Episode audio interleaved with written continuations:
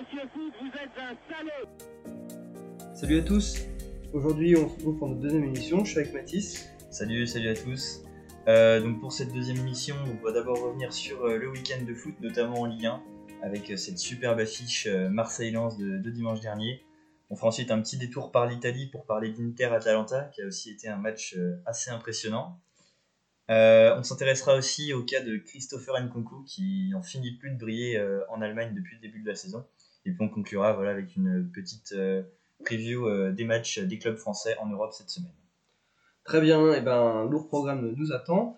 Dans un premier temps, comme tu as dit, on va revenir sur le match olympique de Marseille. Pour contextualiser, c'était dimanche soir à 20h45 au Vélodrome. Un stade euh, complet, plein à craquer, avec un bel hommage au supporter marseillais Clément qui est décédé. Au final, c'est Lens qui l'emporte 3-2 avec un scénario fou, 2-0 puis 2-2 et enfin un troisième but en fin de match. Qu'est-ce que tu en as pensé? Ouais, bah c'est sûr, un match comme on les aime, euh, c'est pour ça qu'on regarde la Ligue 1, ça fait même plaisir de voir des, des belles affiches, des belles confrontations comme ça euh, en Ligue 1. Alors, euh, ce qu'on a décidé de faire, c'est d'articuler un peu cette partie autour de, de quelques grandes questions. D'abord, pourquoi Marseille a perdu? Qu'est-ce qui a fait que, que Marseille a, a connu ce scénario-là et n'a pas pu faire, faire mieux que ça et prendre les trois points, ou même en prendre un contre, contre ce RC Lens? Eh ben, on va commencer, comme tu as dit, euh, par cette première question. Euh, bah, moi, je vais commencer par mon avis personnel, peut-être. Moi, mon avis, euh, de manière globale, c'est que l'OM, c'est beau. L'OM, c'est du déséquilibre. Ça impressionne cette année. Mais pour moi, Sampaoli, et je rejoins un petit peu ce qu'avait dit Adil Rami la semaine dernière dans le Canal Football Club. Sampaoli, moi, je ne le vois pas faire progresser l'Olympique de Marseille. C'est un coach qui est sensationnel, qui fait sensation. Mais je suis pas sûr que ce soit un coach sur lequel on peut vraiment construire quelque chose c'est un petit peu trop euh, le cliché de l'Olympique de Marseille, c'est-à-dire que c'est un entraîneur fantasque qui fait euh, parler euh, la folie, qui met le feu aux poudres. Mais du coup, il a des qualités de l'OM, mais il a aussi les défauts, l'irrégularité, le fait de, de pouvoir se sublimer dans des grandes occasions et puis de perdre des points bêtes. Mais aujourd'hui, pour être un grand club, il faut être régulier. Et l'Olympique de Marseille, malgré un bon début de saison, ne l'est pas encore. Ouais, alors bah, je comprends assez ton avis. C'est vrai que on peut euh, se demander si c'est déjà euh, la belle dynamique de, l'OM qui commence à connaître sa première érosion. J'aurais tendance à être quand même un peu plus, euh, un peu plus, disons, nuancé que ça, dans le sens où si Marseille a perdu, d'abord à mon sens, c'est vraiment parce que Lens a fait une prestation irréprochable. On pourrait même dire que c'est plus Lens qui a gagné que Marseille qui a perdu. Euh, Lens, ils ont vraiment été impressionnants. Enfin, faut, en parler de, cette équipe, de cette prestation. Euh, D'abord, moi, ce, qui m'a le plus euh, frappé, c'est au niveau de l'animation sans ballon. On les a vus très très actifs, très très très très appliqués, plein de justesse tactique toujours, euh, notamment au pressing. Le pressing, c'est quelque chose qu'ils savent très bien faire. Ils l'ont prouvé donc déjà la saison dernière et surtout au début de la saison, notamment contre Lille dans le derby. C'est quelque chose qu'ils avaient très bien réussi. Là, on en a eu encore un nouvel exemple. Très bon au pressing, c'est en soi. Ils ont vraiment fermé toutes les lignes de passe très haut sur le terrain avec un bloc qui était assez haut et donc euh, des attaquants agressifs au pressing avec euh, en fait le, schéma de, trois attaquants qui avait été mis en place par Franck Hez qui permettait d'avoir chaque attaquant euh, qui avait son vis-à-vis dans la défense marseillaise et qui lui permettait voilà, de, contrer euh, les tentatives de relance. Donc c'est ce qui fait que entre ces trois attaquants qui ont été finalement les premiers défenseurs et l'entrejeu qui a été très actif, euh, Gay s'est retrouvé complètement isolé alors que c'était censé être vraiment le, relais euh, primordial de cet OM. Euh, c'est aussi ce qui met en avant toute la pertinence du système de lance, qui avait euh, pour une fois troqué son attaque à 2 contre une attaque à 3, et euh, donc qui s'est retrouvé dans un 5-2-3, on va dire, où euh, les pistons. alors on peut pas dire que les pistons étaient bas parce que le bloc en général était très haut, mais disons qu'ils étaient assez alignés sur les faces sans ballon avec la défense, et donc ça a donné un bloc assez hermétique et très très très habile au pressing, qui a, vraiment su couper toutes les tentatives d'assaut de, de l'OM. Et puis euh, au-delà de ça, on peut peut-être dire que il y a les individualités qui ont joué un rôle. C'est Fofana qui a été très très impressionnant. Florian Sotoka aussi, euh, même euh, l'entrée de Wesley Saïd qui est, le buteur. Donc voilà, ces individualités-là qui ont fait la différence. L'état d'esprit aussi, notamment au niveau du troisième but, quand, quand Lens a manqué un peu de ressources après une première période, de, enfin du moins une première demi-heure de très très haute volée. Il y a quand même voilà, cet état d'esprit qui est venu derrière et qui a permis aux Lensois de faire la différence. Ah oui, non, mais je suis totalement d'accord avec toi euh, sur le fait que Lens a sorti un très gros match. Après, sur le fait que c'est plus Lens qui a gagné que Marseille n'a perdu, moi je pense que Lens a vraiment été largement euh, supérieur. Marseille revient sur quand même deux coups du sort.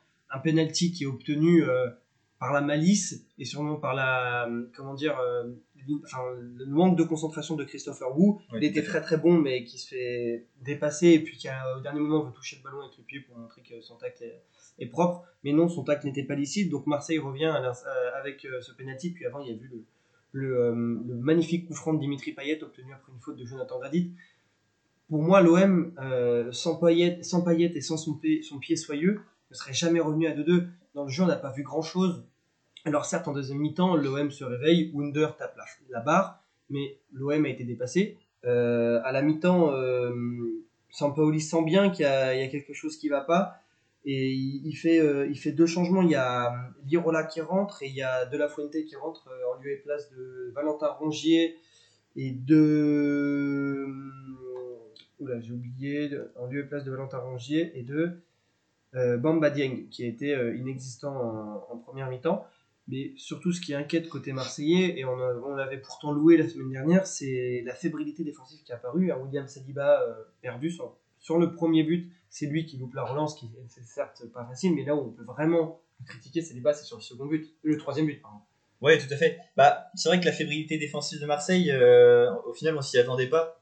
Mais euh, c'est vraiment euh, traduite euh, du fait du, du gros pressing de Lens. C'est vraiment le, pressing de Lens qui a mis en difficulté euh, Marseille parce que tout simplement, ils n'ont pas pu ressortir. Et du coup, bah, ils ont été rapidement mis en difficulté très haut. Et euh, ils n'ont pas pu bah, jouer leur jeu, tout simplement. Et c'est vrai que bah, pour en revenir à ce que tu disais par rapport à Sampaoli, on a peut-être là euh, les, limites les plus flagrantes du pari de, jouer sur le déséquilibre qu'ils faisaient depuis les premiers matchs. Voilà, ça a marché, ça peut remarcher, je pense, mais on a vu que c'était pas complètement infaillible et qu'un déséquilibre comme ça, euh, c'était forcément euh, soumis à Une prise de risque. voilà soumis à une prise de risque et euh, c'était forcément ça allait forcément être mis en difficulté par une équipe aussi solide et surtout aussi appliquée tactiquement et collectivement que, que Lens qui a vraiment qui s'est pas renié hein. Lens a vraiment joué son jeu ses idées c'était même bah, assez c'est pour ça que c'était un très beau match mais euh, mais voilà c'est en fait le résultat d'une bataille tactique on va dire entre Ez et Sampaoli et euh, dont Ez est sorti assez largement vainqueur Exactement. Et pour euh, reprendre mon erreur, c'est Gay qui est sorti à la mi-temps. C'est Gay et Rongier. Donc ça, ça illustre aussi une faiblesse, au milieu, notamment de milieu, quand tu changes tes deux milieux euh, axiaux, même si Rongier prenait la place d'un latéral droit en première mi-temps, ce qu'a fait Lirola en mieux, même s'il n'a pas été excellent en deuxième période, ça montre que ton axe défensif était mauvais et que ton axe du milieu de terrain, qui était pourtant un petit peu la colonne vertébrale de cette équipe, était défaillant. C'est aussi le premier mauvais match de Matteo Guendouzi sous le Ouais, de de Marseille. Ouais, c'est vrai qu'on a, en fait, on n'a pas retrouvé ce que ce qu'on aimait tant dans, dans l'OM depuis le début de la saison, Euh, bah parce que tout simplement Lens a contré euh, tout ce qui, tout ce que, tout ce que Marseille savait faire. Donc euh, voilà. Après, on peut quand même bah, distinguer Payet, hein, comme on l'a fait tout à l'heure. Euh, c'est vrai qu'on peut se poser la question est-ce que Marseille a eu un vrai temps fort en fin de première période qui lui permet de revenir, ou est-ce que c'est plus des, des coups du sort, comme tu as dit En tout cas, c'est Payet, c'est clair. Grâce à sa qualité de frappe et de distribution, voilà vraiment son, son pied euh, qui, a, bah, qui a tout fait tout simplement.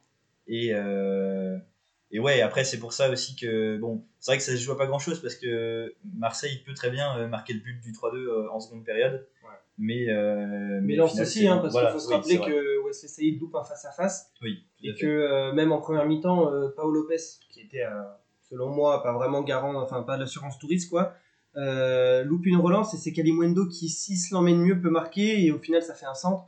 Mais c'est vrai que, que Lens, dans tous les compartiments du jeu, est- a été au-dessus.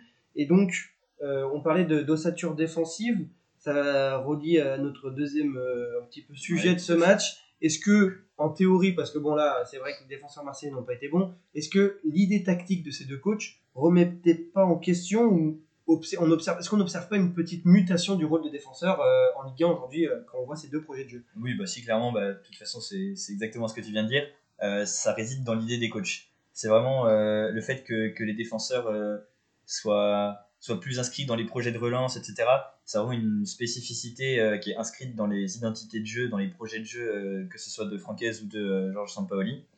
Bah, par ce système à trois défenseurs, bien sûr, par le profil aussi des joueurs. hein. on a vu que bah, même si Saliba, par exemple, fait pas son meilleur match ce, week-end, Saliba, Luan Perez notamment pour Marseille, ils ont été très bons à la relance, très actifs depuis le début de saison. Et à Lens, c'est pareil. Et du coup, les défenseurs lensois l'ont plus montré euh, sur ce match-là. avec notamment Gradit, qui fait vraiment à la relance, bah, qui est très très bon, très très propre, et qui, qui crée beaucoup, qui amène beaucoup d'opportunités. Donc c'est aussi un grand artisan voilà, de toute la justesse de, de lance, toute la solidité, l'application pour construire. à l'inverse des Marseillais qui, bah, qui ont quand même relancé quand ils ont pu, quand ils ont pu, pardon, mais, euh, mais voilà, qu'on aurait aimé voir euh, un peu plus euh, habile à ce niveau-là. Mais est-ce que c'est un mauvais match des Marseillais ou alors, comme tu disais, c'est un très bon match des attaquants lensois qui ont très très bien défendu face à ces Marseillais? C'est compliqué comme question. oui, bah, c'est vrai que les, le, rôle des attaquants lensois, c'est, ça a l'air comme ça quand on, quand on regarde le match, d'être vraiment la pierre angulaire de, de la réussite du pressing lensois.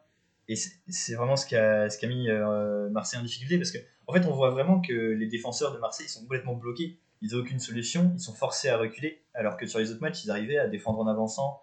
Euh, ça faisait partie de leur, euh, de leur, bah, de leurs caractéristiques tout simplement. Et en fait, ils se sont retrouvés un peu pris à leur propre jeu.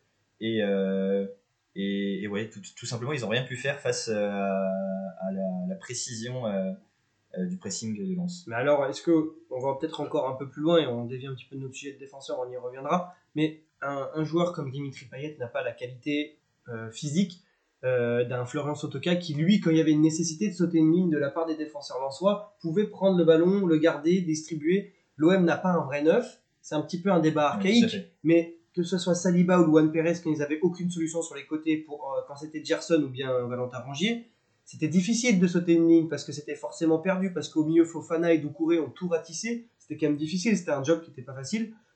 Mais moi, je pense que quand même, euh, Saliba n'était pas dans son match, Juan Perez non plus, Balerdi, euh, bon, Koussi Koussa, mais surtout, c'est euh, le, jeune Costa et Kalimwendo qui ont, qui ont fait des courses en, nombre, mais aussi en qualité, parce qu'on voit qu'il y a un vrai travail de Franck Les joueurs n'y vont pas, ne se jettent pas, ils orientent leur corps. On voit qu'il y a un vrai travail et que c'est c'est le produit d'une idéologie d'un coach et non pas juste de la négation où avant le match on tape trois fois dans les mains pour encourager les joueurs. Ah oui, oui, clairement. Bah, on sent hein, de toute façon que même alors ça se sent que tous les joueurs ont vraiment intériorisé ce que, ce que veut Franck Hez. Ça se sent dans les comportements qu'on voit sur le terrain. Euh, c'est vraiment quelque chose qui est, qui est assez flagrant. Et c'est pour ça aussi que, qu'ils ont si bien réussi euh, sur, sur ce match-là contre Marseille. Alors qu'en plus, ils partaient pas forcément favoris. Euh, ça, c'est aussi un peu assez important de le rappeler. Parce que L'OM était, était, invaincu sous Sampaoli oui, au Vélodrome depuis Sampaoli est, arrivé, c'est la première défaite. La stat est assez euh, intéressante, assez frappante. Donc, euh, donc ouais, enfin vraiment, euh, Lance bah, irréprochable finalement. Ils prennent deux buts certes, mais, mais, ils ont vraiment été très, très appliqués. Ils ont vraiment fait ce qu'il fallait, exactement ce qu'il fallait pour contrer cette équipe de l'OM. Et pour revenir aux défenseurs lensois, moi, il y en a un qui m'a impressionné, c'est Jonathan Gradit que j'avais, je m'étais déjà un petit peu il m'avait déjà impressionné lors de son premier match avec Lens en Ligue 1, c'était face à Nice en septembre dernier 2020, où, Lens perd, mais Lens séduit.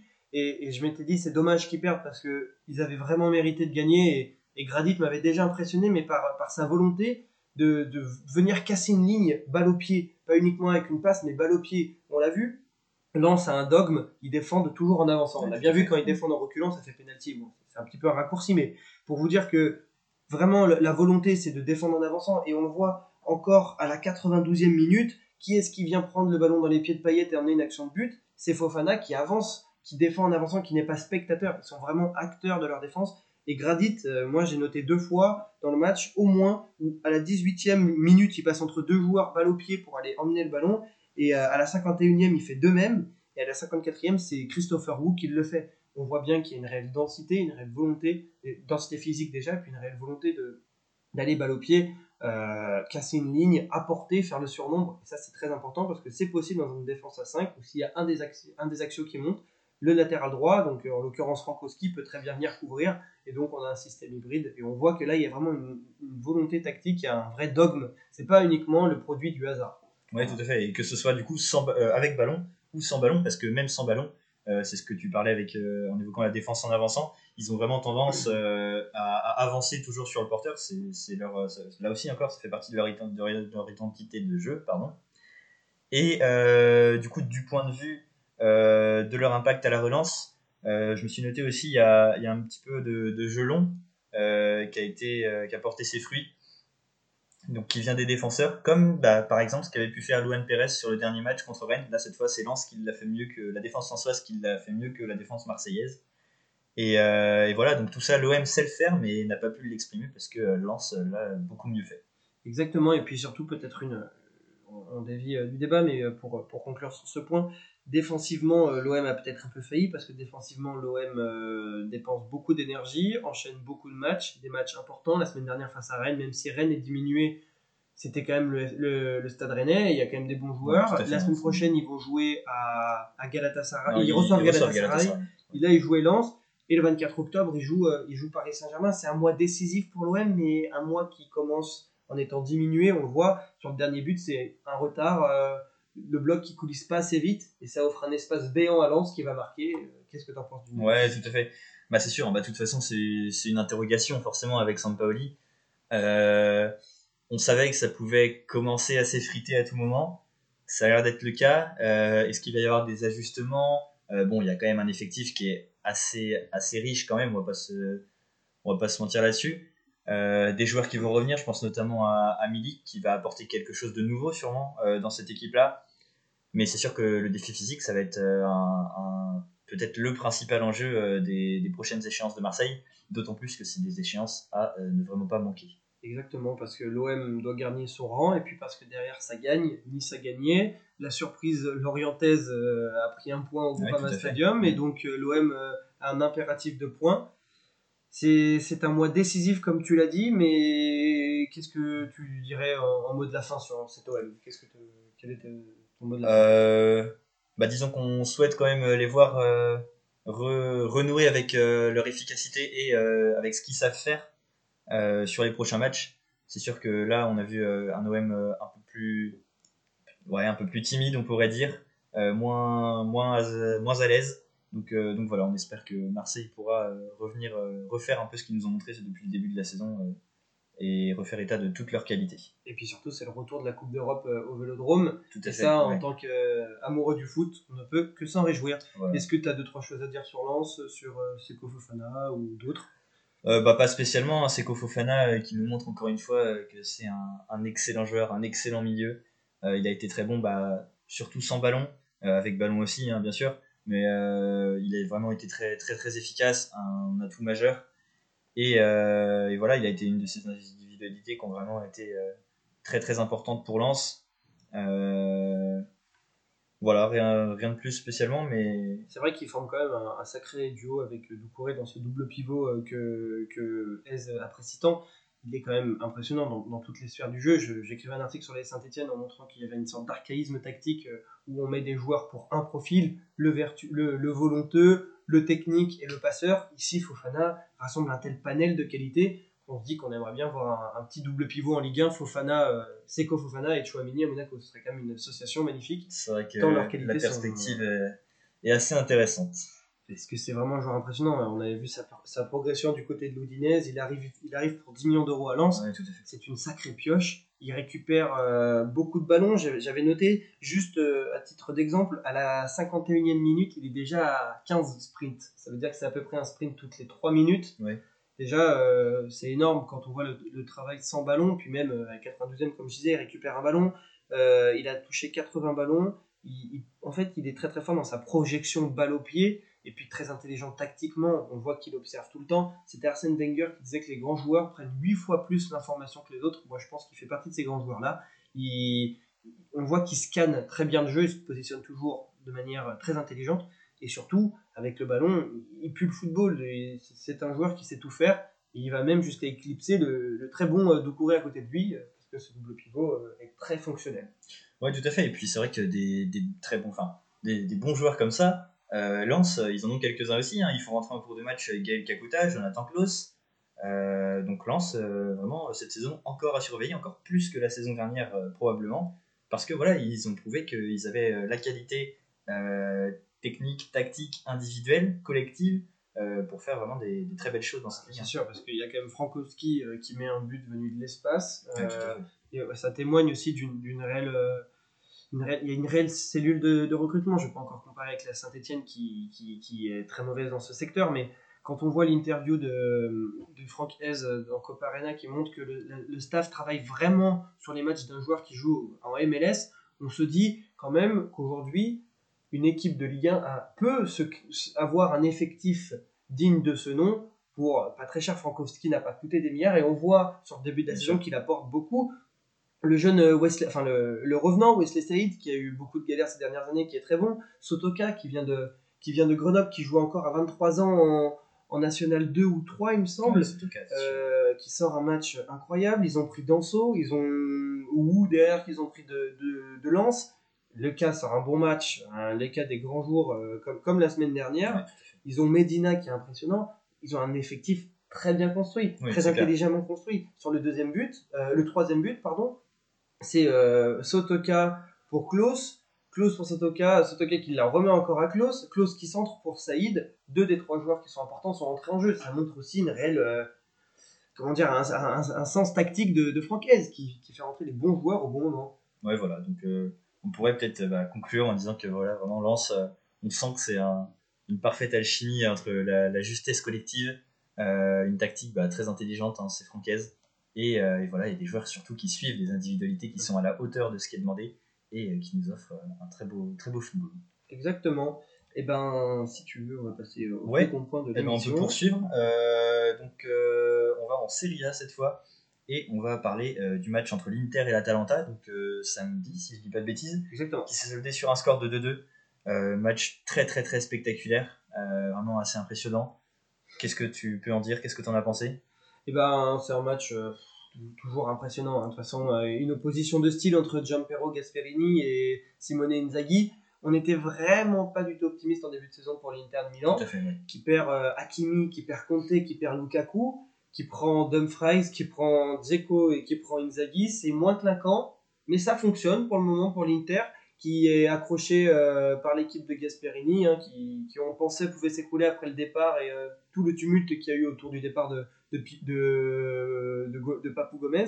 Mais c'est encore une équipe qui tient son rang. Et puis surtout, ils ont des joueurs de grande classe. On reviendra sur Malinowski, on parlera de Lautaro Martinez. C'est vrai que pour le coup, la Serie A nous gratifie de, très bons joueurs. Et puis, juste euh, avant de te laisser la parole, on parlait du, rôle de défenseur. On voit quand, on voit l'apport de Raphaël Toloy sur le but de, de, l'Atalanta, il se retrouve euh, à l'angle droit de la défense euh, de la défense de l'Inter.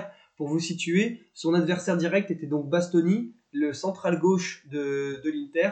On voit vraiment, comment dire, une mutation mais c'est pas nouveau, mais une mutation de, ce rôle de défenseur, d'un projet de jeu. Et pour revenir à Lens, comme à Lens, c'est un effectif qui est très bien construit. Ouais, parce que c'est vrai que bah, là aussi, euh, comme Lens Marseille, on a deux, une opposition entre deux équipes euh, qui jouent avec un système à trois défenseurs et, avec des pistons.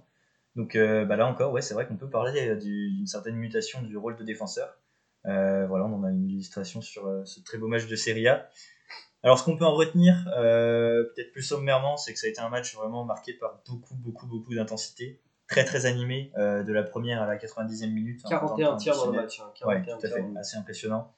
Euh, moi j'ai trouvé aussi une certaine valeur esthétique à ce match, euh, des très beaux gestes. Donc bah, le premier but de Lautaro Martinez évidemment, le, geste est superbe, la frappe est incroyable. Le but de l'Atalanta qui est signé Malinowski, pareil, une frappe de très très grande classe. il en réenclenche une quelques minutes plus tard, cette fois il bute contre Andanovic. Mais, mais voilà, plusieurs frappes comme ça, complètement impressionnant. Euh, et puis Barella aussi, euh, sur, euh, ses passes décisives. Barella, il en est à sa cinquième passe décisive de la saison, et puis il a aussi marqué un but à la deuxième ou troisième journée, je crois. Donc ouais, voilà, une valeur esthétique avec des joueurs qui ont vraiment montré toute leur qualité technique et toute leur qualité individuelle pour nous offrir des très beaux gestes.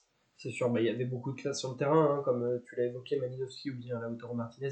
C'est vraiment mais des, des, joueurs incroyables. Moi, ce qui me frappe toujours, et euh, il me semble que c'était Sport du Foot qui parlait de ça sur Twitter. Quel est le joueur qui, selon vous, a une des plus grosses frappes? Pour moi, Malinowski, c'est un des meilleurs à son poste en Europe. Ah, dans, son registre de frappe. Surtout, ce qui, moi, ce qui me frappe à chaque fois, c'est le cas de le dire, c'est euh, son équilibre, son pied droit qui est toujours. Euh, qui, ne peut pas bouger, même si un bloc lui tomberait dessus, il ne pourrait pas bouger. Il a un équilibre de fou. Et c'est pour ça que ses frappes partent à une vitesse phénoménale. Et Andanovic a été trompé. Il touche aussi la barre dans ce match.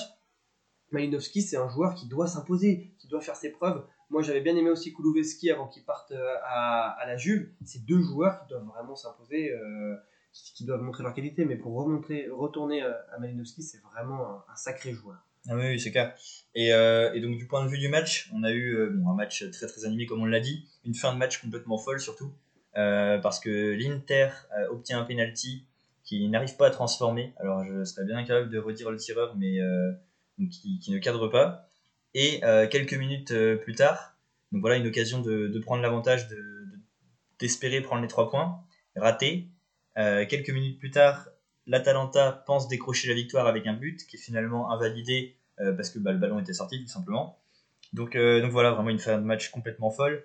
Et euh, sur les 90 minutes, plus globalement, en fait, on peut peut-être conclure que on a vu, on a constaté que c'était quand même pas mal d'erreurs des deux côtés, mais qu'on vraiment ouvert le match, qu'on vraiment ouvert à toute cette intensité, toute cette animation d'un côté comme de l'autre. Et, c'est d'ailleurs quelque chose qu'on peut faire avec lequel on peut faire un parallèle avec le derby de Rome entre la Lazio et la Roma, qui s'est soldé donc pour le coup sur une victoire de la Lazio qui elle a réussi à prendre euh, l'avantage. Mais voilà, pareil, un match très très ouvert avec euh, des erreurs qui ont, euh, amené vraiment à, beaucoup d'animation sur le terrain. Et, et, voilà, donc un, week-end de Serie A très spectaculaire. exactement, et puis comme on, avait regardé avant l'émission, la Gazzetta, la Gazzetta dello Sport avait fait une édition ce dimanche en montrant que l'Inter avait une approche différente tactiquement, défendre plus haut, avec un bloc plus agressif, il me semble, et c'est vrai que face à l'Atalanta, bah, qui a un bloc, euh, on parlait de déséquilibre avec Sampaoli, c'est vraiment la quintessence du déséquilibre avec l'Atalanta. beaucoup de, beaucoup de, de, de, projections avec ballon, sans ballon. Euh, c'est vraiment deux oppositions de style. Euh, mais Inzaghi déçoit pas pour le début de la saison. Ouais, ouais, ouais c'est sûr qu'on bah, on l'a dit tout à l'heure, hein, on prédisait quand même pas une saison très très facile pour l'Inter. Et même sans compter, même sans, sans Lukaku, L'Inter a ajusté, l'Inter a travaillé et l'Inter réussit. Donc euh, bah, pour le moment, a évolué aussi. Bien sûr, l'Inter a évolué. Euh, c'est pas le même Inter qui a été champion du, de ce calcio la saison dernière, mais c'est un Inter qui, qui, réussit toujours autant. Alors est-ce que ça va durer? On peut pas le dire pour l'instant évidemment, mais en tout cas pour le moment c'est pas décevant.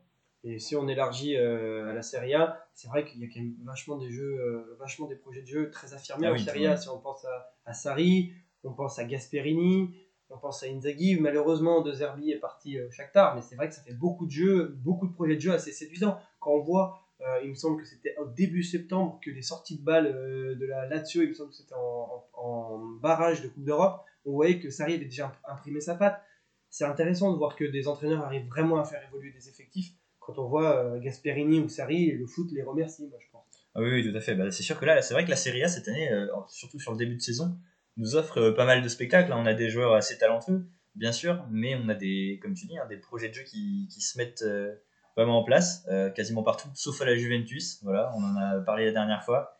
bon, la Juventus qui commence à gagner, mais on se demande ce qui se passe. Mais c'est vrai que quand on compare avec les autres équipes, bon, qui sont, qui ont aussi un certain rôle à jouer dans le championnat, le contraste est assez frappant. Le contraste est assez frappant et assez euh, effrayant.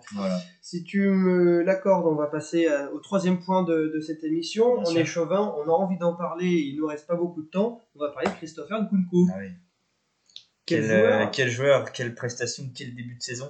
donc voilà, pour situer un peu, là aujourd'hui il a 23 ans. Depuis le début de saison avec Leipzig, c'est 6 buts. Il est impliqué sur 4 autres buts et tout ça en 8 matchs, toutes compétitions confondues avec, s'il vous plaît, un triplé contre Manchester City en Ligue des Champions. Et il a joué à combien? 12, 13, 14 postes? Parce que Nagelsmann avait vraiment l'habitude de le faire jouer à tous les postes. Il me semble qu'il a joué piston 8, 10, 9. Maintenant, il joue ailier. C'est un joueur qui a énormément progressé. C'est vrai que ces joueurs, souvent, on, disait que le PSG perdait des jeunes trop facilement, mais ces jeunes-là ont bien fait de partir. Quand on voit l'évolution de Diaby, quand on voit l'évolution de, de Nkunku, ces jeunes-là ont bien fait de partir et d'avoir des projets qui se basent sur eux. Ah oui, c'est clair. Hein. Là, Nkunku, c'est une révélation. Hein. C'est ce que tout le monde dit euh, en Allemagne pour les observateurs les plus assidus de Leipzig et de la Bundesliga. Mais bon, c'est vrai qu'il n'avait pas non plus totalement déçu la saison dernière. Mais là, euh, c'est un incontournable de cette équipe de Leipzig. Il est très régulier sur le début de saison. Il est très polyvalent. Euh, il a une vitesse qui en fait un, joueur assez explosif, assez rapide et un très très très bon atout pour le collectif. Là, alors là où il a le plus souvent joué sur les derniers matchs, c'est en ailier donc euh, sur, euh, sur le flanc droit voilà, de, de l'attaque, c'est comme ça qu'il a marqué son triplé contre City Et aussi, euh, comme ça qu'il a marqué ce week-end son doublé et qu'il a délivré une passe décisive contre le Hertha Berlin, donc victoire 6-0 de Leipzig. Et, et, ouais, voilà, une polyvalence, une vitesse, vraiment des qualités qui, qui, sautent aux yeux sur le début de saison et qui font plaisir à voir pour Nkunku. Un petit peu le, seul rayon de soleil dans un début de saison bien terne du côté de Leipzig, qui commence un peu à se réveiller, mais qui avait pris quelques claques et qui a notamment des joueurs qui, qui fonctionnent pas trop. Pour le moment, il n'y a pas trop d'alchimie avec André Silva. Et c'est vrai que Nkunku euh, apporte énormément à cette équipe. Et si on jette un coup d'œil euh, aux stats, si on compare à tous les attaquants d'Europe, Nkunku est dans le dernier centile, c'est-à-dire qu'il fait partie des 1% les meilleurs en termes de passes tentées. Il fait partie des 3% les meilleurs en termes de tact, de 3% les meilleurs en termes de balles contrées et les 8% les meilleurs en termes de pression. On voit qu'il a la patte Leipzig sur lui. Un joueur défensif, euh, offensif sur le jeu, sur la, en termes, de, placement sur le terrain, mais un joueur qui défensivement apporte énormément. Ouais, voilà, d'où cette polyvalence dont on parle, et vraiment qui fait, bah, c'est mis en avant hein, par euh, son coach euh, lui-même, par la presse allemande, par tout le monde. C'est vraiment un, joueur qui brille par ça, et euh, c'est pour ça qu'il est si, sûrement pour ça qu'il est si fort sur le début de saison. Exactement. Puis je rigolais, je tournais un petit peu en, en dérision le fait que Nagelsmann le mette à beaucoup de postes, mais c'est quand on voit ses stats avancées, euh, si on compare maintenant avec les milieux ou les ailiers, les milieux offensifs ou les ailiers, il fait partie de ceux qui apportent le plus d'actions de, but. C'est-à-dire que quand il porte le ballon, il crée environ 5,30 actions par 90 minutes qui peuvent amener à un tir. Il fait partie des 4% les meilleurs. C'est euh, énorme. Euh, dans les, les expected assists, c'est-à-dire que les passes qui auraient dû amener une passe décisive, il fait partie des 5% les meilleurs.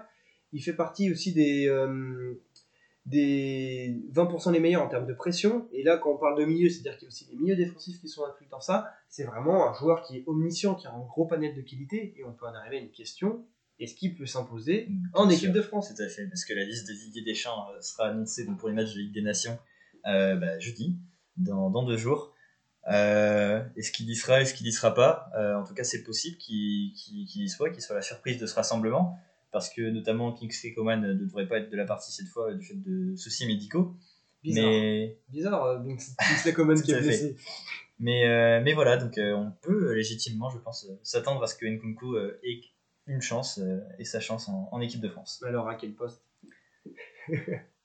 Il devrait pouvoir prouver à plein d'endroits différents sur le terrain. C'est sûr que si Didier Deschamps remet en place un, son 3-4-3 ou son 3-5-2, c'est vrai que je pense que Nkunku peut largement avoir sa place plutôt dans un 4-3-3, avec euh, pourquoi pas Kylian Mbappé sur le banc, hein, euh, avec une attaque Griezmann, euh, Mbappé, Griezmann, Benzema, et du coup ça pourrait faire du bien à l'équipe de France. ça peut être une tentative. qui, reprend, qui prend un petit peu sa revanche sur un passage Paris Saint-Germain qui malheureusement n'avait pas été aussi fructueux qu'on aurait pu le penser si c'est fini avec un penalty loupé en finale de Coupe de France qui a consacré la Coupe de qui a consacré un titre aux hommes de Julien Stéphan. Exactement. Donc euh, bon voilà, après cette euh, parenthèse euh, sur les, très bons débuts de Christopher Nkunku, on va pouvoir conclure avec notre petite projection sur les matchs européens de, des clubs français cette semaine. c'est Paris qui ouvre le bal dès ce soir au Parc des Princes contre Manchester City. Qu'est-ce qu'on en attend de Paris sur ce match-là? On en attend une réaction, déjà premièrement pour moi, on en attend surtout une remise à niveau. parce que là on arrive en Ligue des Champions, premier match, bon voilà, il y avait des les lumières qui étaient uniquement sur la, MS, la MSM, je sais pas comment ils le disent, euh, MNM. Mais aujourd'hui, euh, il faut vraiment que Paris rentre dans le bain. On a vu que euh, City, après un très terne nul face à Southampton, a très très bien réagi ce week-end face à Chelsea, a gagné, mais surtout a empêché Chelsea de jouer, de développer tout son jeu. Tuchel était très frustré à la fin du match, non pas énervé, mais frustré parce qu'il y a une forme d'impuissance. Chelsea a, a, pas eu tant d'occasions, n'a pas pu développer autant de volume que d'habitude. Donc Paris doit se mettre au niveau, mais je suis pas très confiant. Euh, parce que Paris n'a pas un plan de jeu qui aujourd'hui me, me, plaît, parce que Paris a toujours la volonté de se remettre à un exploit individuel, c'est les paroles préférées des commentateurs de RMC, à force de, commenter Paris, ils font que dire ça, parce que aujourd'hui euh, le projet de jeu est défaillant, euh, qu'est-ce que tu en penses? Oui, bah, avec Paris on peut s'attendre à tout en fait. ils peuvent très bien créer la surprise ce soir, euh, mais c'est vrai que pour l'instant, de ce qu'on a vu, le projet de jeu est, pas, du tout, euh, pas du tout celui auquel on s'attendait. On attend mieux de ce, de Paris Saint-Germain, on attend mieux de Pochettino, et on attend mieux, bien sûr, de toute cette, euh, qualité de, l'effectif. Et, voilà, parce qu'en face, c'est pas n'importe qui, c'est Manchester City, sûrement bah, des meilleurs collectifs d'Europe, hein, c'est très très bien huilé. ça a été renforcé par Jack Grealish, qui est très séduisant sur le début de saison. Donc, donc voilà, on attend de voir. Paris, je pense, peut créer la surprise, mais euh, ça va pas être facile, bien sûr, parce que Manchester City euh, aura euh, de très très sérieux arguments à faire valoir et part même probablement favori. Il y a le petit lutin qui revient, Marco Verratti qui sera de retour, peut-être pour une ouais. vingtaine de minutes à la fin du match. Ça aidera peut-être à ce que Paredes sorte du terrain et réussisse peut-être une passe. hein. On ne- on n'en sait rien parce que Paredes, c'est un joueur que j'apprécie qui est très en dedans en début de saison, mais comme tout l'effectif, on va pas lui tirer dessus euh, que sur lui. Mais moi, ce qui, ce qui me dérange le plus, c'est que Paris, on connaît, ils savent très bien faire des exploits, mais il faut pas avoir une, lecture trop tronquée. Quand Paris en passe 3 au Barça l'année dernière, c'est un Barça qui est très faible. Et dès que le Barça s'est remis à jouer au match retour, c'était plus le même Paris Saint-Germain. Alors d'accord, Paris a des, des, des qualités individuelles très fortes. On sait que en transition, quand vous avez des profils comme Mbappé, comme Messi, comme Neymar, comme Di Maria, même si Neymar ne sait plus prendre de la profondeur, on sait que maintenant ils sont renforcés avec Hakimi ou bien Nuno Mendes ouais. En, contre et en transition offensive, Paris peut être très tueur. Par contre, Paris, aujourd'hui, ne peut pas se reposer sur euh, que- quelque chose euh, de fort, de tangible, qui s'appelle un projet de jeu. Alors, on n'est pas à l'abri d'un exploit parisien, ça je le nie pas. C'est ce qui peut peut-être les emmener jusqu'au bout de, de la Ligue des Champions, parce que quand même, euh, une Ligue des Champions, c'est une quinzaine de matchs dans une saison. Si on est bon sur ces une quinzaine de matchs, on n'en a rien à faire qu'on soit mauvais face à Metz, soit face à Strasbourg. Il faut être bon dans ces 15 matchs-là. On n'est pas loin, on n'est on n'est pas à l'abri d'un exploit parisien. Et moi, ce qui me fait peur, c'est que quand il n'y aura pas ce qu'il faut à Paris, c'est-à-dire des espaces, une défense qui, dé- qui est défaillante, et ben Paris, ça ne passera plus. On l'a vu l'année dernière en demi-finale face à Manchester City. Oui, tout à fait. C'est vrai que Manchester City, euh, ça laisse un, un goût amer aux Parisiens hein, quand on se souvient de la demi-finale de l'année dernière. Mais, mais voilà, je, très honnêtement, je sais pas trop quoi en penser de, de, de ce que peut faire Paris euh, ce soir. Je pense vraiment qu'ils peuvent créer la surprise. On l'a vu, c'est globalement assez irrégulier sur les dernières saisons de Ligue des Champions, même si bien sûr il y a beaucoup de, de très bonnes performances. Ouais, voilà, très honnêtement, je sais pas à quoi m'attendre. Euh, on va voir ce que, ce que Paris nous propose déjà en termes de composition, en termes d'état de- d'état d'esprit, en termes de, de projet de jeu, si on peut en déceler un ce soir. Et on verra aussi, euh, évidemment, quel Manchester City on aura en face. En tout cas, moi, je suis sûr que le shérif Tiraspol ira gagner sur la pelouse du Real Madrid. Ah, c'est vrai que c'est possible. Euh, On passe à demain. voilà, on avec, reste en Ligue des euh, Champions avec Ligue des euh, Lille qui se déplace sur la pelouse de Salzbourg en Autriche. Lille qui va mieux, Lille Ouais. qui est en guérison, en rémission, mais est-ce que ça sera suffisant pour euh, faire face à cette, euh, cette effrayante équipe de Salzbourg qui, qui frémit, qui fait beaucoup de bien regarder C'est sûr, c'est périlleux hein, pour Lille, comme ça, un déplacement euh, sur la pelouse de Salzbourg, euh, qui a fait sensation contre euh, Séville en première journée euh, de, de, de Ligue des Champions. Un 3-3, il me semble. Je crois que c'est ça, ouais. Donc, euh, et puis une équipe, euh, une équipe jeune qui, a, qui, a- qui est pleine de fougue, pleine de, de justesse, là encore. Donc, euh, donc ouais, très périlleux pour Lille. Euh, espérons qu'ils ne regrettent pas leur euh, manque de- d'efficacité contre Wolfsburg euh, il y a 15 jours. C'est vrai. Et faites attention à Adeyemi, qui était fantastique pendant cette première journée. Salzbourg, pour moi, c'est très fort cette année. Ça, ça marque beaucoup. Il y a des très bons joueurs. Euh, je suis pas très, je suis pas très optimiste pour le LOSC. Mais bon, on peut se dire que Jonathan David est en train de reprendre la confiance. On a vu l'année dernière qu'il a mis du temps à s'acclimater Oui. en arrivant en. France. Peut-être c'est pareil, ce début de saison. Il a peut-être besoin de temps pour un début de saison euh, de se remettre dedans. Mais quand il est vraiment en forme, c'est un très bon joueur. J'en suis certain, peut-être que Yilmaz aura plus de précision que face à Wolfsburg. On peut, se, se demander euh, si Lille arrivera à renverser Strasbourg à l'extérieur. Mais s'ils reviennent déjà avec un point, ce serait déjà bien. Voilà, tout à fait. Euh, en termes comptables, je pense qu'ils pourraient s'en satisfaire. Marseille, on revient à eux, hein, qui retrouvent le Vélodrome donc, euh, dès jeudi pour recevoir Galatasaray, euh, cette fois en Ligue Europa. Là aussi, c'est périlleux, mais c'est pareil. Euh, Est-ce que Marseille va, retrouver, après ce match contre Lens, va retrouver son projet de jeu? Est-ce que ce projet de jeu est viable et pertinent pour contrer une équipe comme Galatasaray? Là aussi, c'est des questions auxquelles on n'a pas encore franchement de réponse. On aura l'occasion de revoir le, le- le très bon Sacha Boet qui est Oui, parti à à. Galatasaray. Euh, L'ancien Qui- Rennais. L'ancien Rennais qui est parti là-bas, qui a marqué dans ses débuts.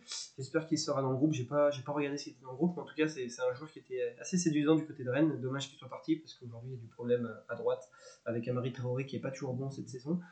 Donc euh, voilà, avec euh, entre Sacha Boet et puis euh, euh, un autre qui est parti. Brandon Sopi. Brandon Sopi, parti euh, dans la besace de la famille Pozzo. Voilà. Euh, c'est vrai que Galatasaray a des, a des bons joueurs, Marseille aussi. Moi, je pense que l'OM, euh, on peut peut-être espérer un retour de Milik pour euh, demain, pour après-demain? Euh, alors, je suis pas sûr, mais il me semble que c'est possible, ouais. Milik qui peut changer beaucoup de choses. Pour, alors, on, on vérifie ça. Milik qui peut apporter quelque chose de nouveau à cet OM-là en termes d'efficacité, de présence vraiment devant, hein, cette fois un, vrai neuf. Donc, euh, donc ouais, peut-être que Marseille euh, peut, peut, espérer quelque chose et c'est vrai qu'il faut que Marseille réalise, que Marseille prenne des points face à Galatasaray parce qu'ils ont gagné. non, ils ont fait match, match, nul, je crois, ouais, sur la pelouse du CSKA Moscou. Exactement. Donc, donc voilà. Un dommage 1-1 alors du Lokomotiv Moscou alors qu'ils ah, avaient énormément dominé. C'est dommage qu'ils aient pris qu'un point. On va rebondir après euh, sur, euh, sur une équipe française, l'AS Monaco. L'AS Monaco qui montre un meilleur visage. Oui, l'AS Monaco qui montre un meilleur visage. Euh, est-ce que ce sera suffisant pour venir à bout de la Real Sociedad en Espagne? Real Sociedad qui n'a perdu qu'une seule fois sur les sept premières journées de championnat, qui est deuxième de Liga actuellement. Et, qui a prouvé, ne serait-ce que la saison dernière, que c'était une très très bonne équipe. Alexander Isaac sont vraiment de très bons joueurs. Ils avaient fait 2-2 euh, face au PSV Eindhoven qui mhm. était assez solide. Eindhoven qui en a pris 6, 5 euh, ou 6, ou, oui, 5 le week-end d'après euh, dans le championnat néerlandais. Donc la Real Sociedad qui fait 2-2, qui a accroché. Monaco qui a pris les 3 points. Au moins ils ont pris 3 points et c'est déjà bien malgré une mauvaise performance. Mais Monaco, il y a des signes de pour, pour s'en contenter. Ça, ça, va mieux quand même du côté de Monaco. Oui, ouais, c'est clair. Je pense que Monaco peut espérer quelque chose. voilà, ils sont en progression. Ils sont peut-être en renouveau, on va dire. Et euh, mais là encore, il y, a, il y, a, un impératif quand même, s'ils veulent ambitionner quelque chose dans ce groupe de Ligue Europa qui est quand même assez relevé, avec euh, la Real Sociedad et euh, le PSV bien sûr. Mais, mais voilà, ça passe par un résultat sur la pelouse de la Real Sociedad et ce sera sûrement pas facile. C'est contre Feyenoord qu'ils avaient pris la, la, la débâcle les jours d'Eindhoven. Pour moi, Monaco va mieux parce que Monaco déjà retrouve des joueurs qui sont bons. Ben Yedder a marqué, Sofiane Diop a marqué. Le seul point négatif, mais ça c'est depuis le début de la saison et c'était un petit peu en trompe-l'œil face à Chouameni, c'est que Youssouf Fofana n'est plus au niveau de l'année dernière. Et par contre, c'est un signe aussi, c'est aussi une conséquence positive, c'est qu'il y a l'éclosion enfin d'Eliott Matazo qui arrive à enchaîner, qui n'est pas encore à son meilleur niveau, mais il enchaîne les matchs. Jean-Lucas est aussi sur le banc. Monaco est bien fourni. Il va falloir du temps hein, aussi pour que des recrues s'y fassent. On pense notamment euh, à Ismail Jacobs ou à l'attaquant Marlon Boisdu. Euh, Monaco, moi je pense qu'il peut faire quelque chose. J'aimerais bien qu'il gagne quand même, ce serait bien. Un match nul, ce serait décevant. 4 points après deux, journées, s'ils reviennent avec 4 points, au bout de deux journées, c'est déjà bien avant de se déplacer euh, à Eindhoven. Ah, décevant, je j'aurais pas dit décevant quand on connaît quand même la, la, la, qualité de, de, la Real Sociedad. Euh, c'est quand même un gros défi hein, de se déplacer là-bas au Pays Basque pour moi, parce que, parce que voilà, il y a la Real Sociedad en face et parce que Monaco euh, est pas au meilleur de sa forme, même si bien sûr il commence à, revenir euh, à, un, meilleur niveau. C'est vrai, c'est vrai que peut-être qu'une déception ce serait trop, mais il me semble que Monaco, avec la saison qu'ils font l'année dernière, avec l'ambition d'aller en Ligue des Champions, déjà d'être en Ligue Europa, c'est une forme d'échec. Alors s'ils n'arrivent pas à, prendre les trois points, c'est vrai que ce serait dommage, mais attention, attention, il y a des, il y a des très bons joueurs. Euh, il y a l'ancien, mais le vétéran David Silva qui est encore là. Il y a, il y a des bons joueurs. Il y a, il y a Mikel Mirino, il y a Iaramendi, il y a des très très bons joueurs dans cette équipe. Tout à fait. Euh, des bons joueurs. Il y en aura aussi sur la pelouse de, du groupe Ama Stadium de Lyon demain soir euh, contre les Danois de Brondby. Voilà, bon, un club qu'on ne connaît pas du tout en France. Euh, donc Lyon qui a gagné contre les Rangers de Glasgow la semaine dernière. Non, il y a 15 jours, pardon. 15 jours, bah, Lyon qui ambitionne un résultat hein, contre une équipe a priori quand même plus modeste sur, sur ses terres hein, à Lyon. Donc, et qui, qui progresse en championnat Bon, là, ils ont été accrochés par Lorient. Mais, euh, mais voilà, la patte boss commence à, s'affirmer peu à peu. Euh, il y a des joueurs très en forme, Lucas Paqueta. Euh, mais aussi des absents. Et des absents, oui, ça c'est sûr. Parce qu'il y a Denayer qui est sorti, Dembélé. Slimani. C'est les trois là. Et peut-être que Boateng sera dans le groupe, mais il me semble qu'il est sorti diminué après le match. moi, ce qui m'a ce qui m'a touché aussi, c'est Jean-Michel Aulas qui parle que les joueurs ont applaudi Peter Bosch après un discours. On voit que ça, ça se ça commence à s'y à s'imprégner au sein des joueurs. On voit qu'il y a déjà l'éclosion bon, Malo Gusto, tout ça, on en avait déjà parlé du match après le match euh, contre Paris. Mais c'est vrai qu'il y, a une réelle progression. C'est bien pour l'Olympique Lyonnais, on peut que s'en contenter pour notre football. Mais moi, j'appelle une chose que Lucas Paqueta soit en faux neuf. J'aimerais beaucoup le voir dans ce rôle-là parce qu'il a tellement un grand panel de qualité. Et puis, s'il peut se fatiguer un petit, peu, un petit peu avant le derby, ça serait pas mal aussi. euh, c'est vrai qu'ils ont de, sacrés joueurs. Ouais, c'est assez impressionnant hein, là, ce que fait ce que ce qu'on pense capable euh, Lyon de faire et euh, ce que ce que montre euh, ce que montrent les joueurs comme Paqueta hein, excellent début de saison que, dire de Lucas Paqueta mais mais voilà là il va falloir faire un résultat impérativement contre cette équipe de, de Brondby qui comme on a dit, paraît quand même plus modeste. Et puis, bah, pour, pour avoir de l'ambition dans cette Ligue Europa, parce que c'est quand même l'intérêt quand on a le, statut et les qualités de, de cet Olympique lyonnais-là. Et euh, je, regarde le- le- il y a le, le frère de Johan Wissa qui est intégré, ouais. un, de- un jeune demi-donne attaquant de pointe.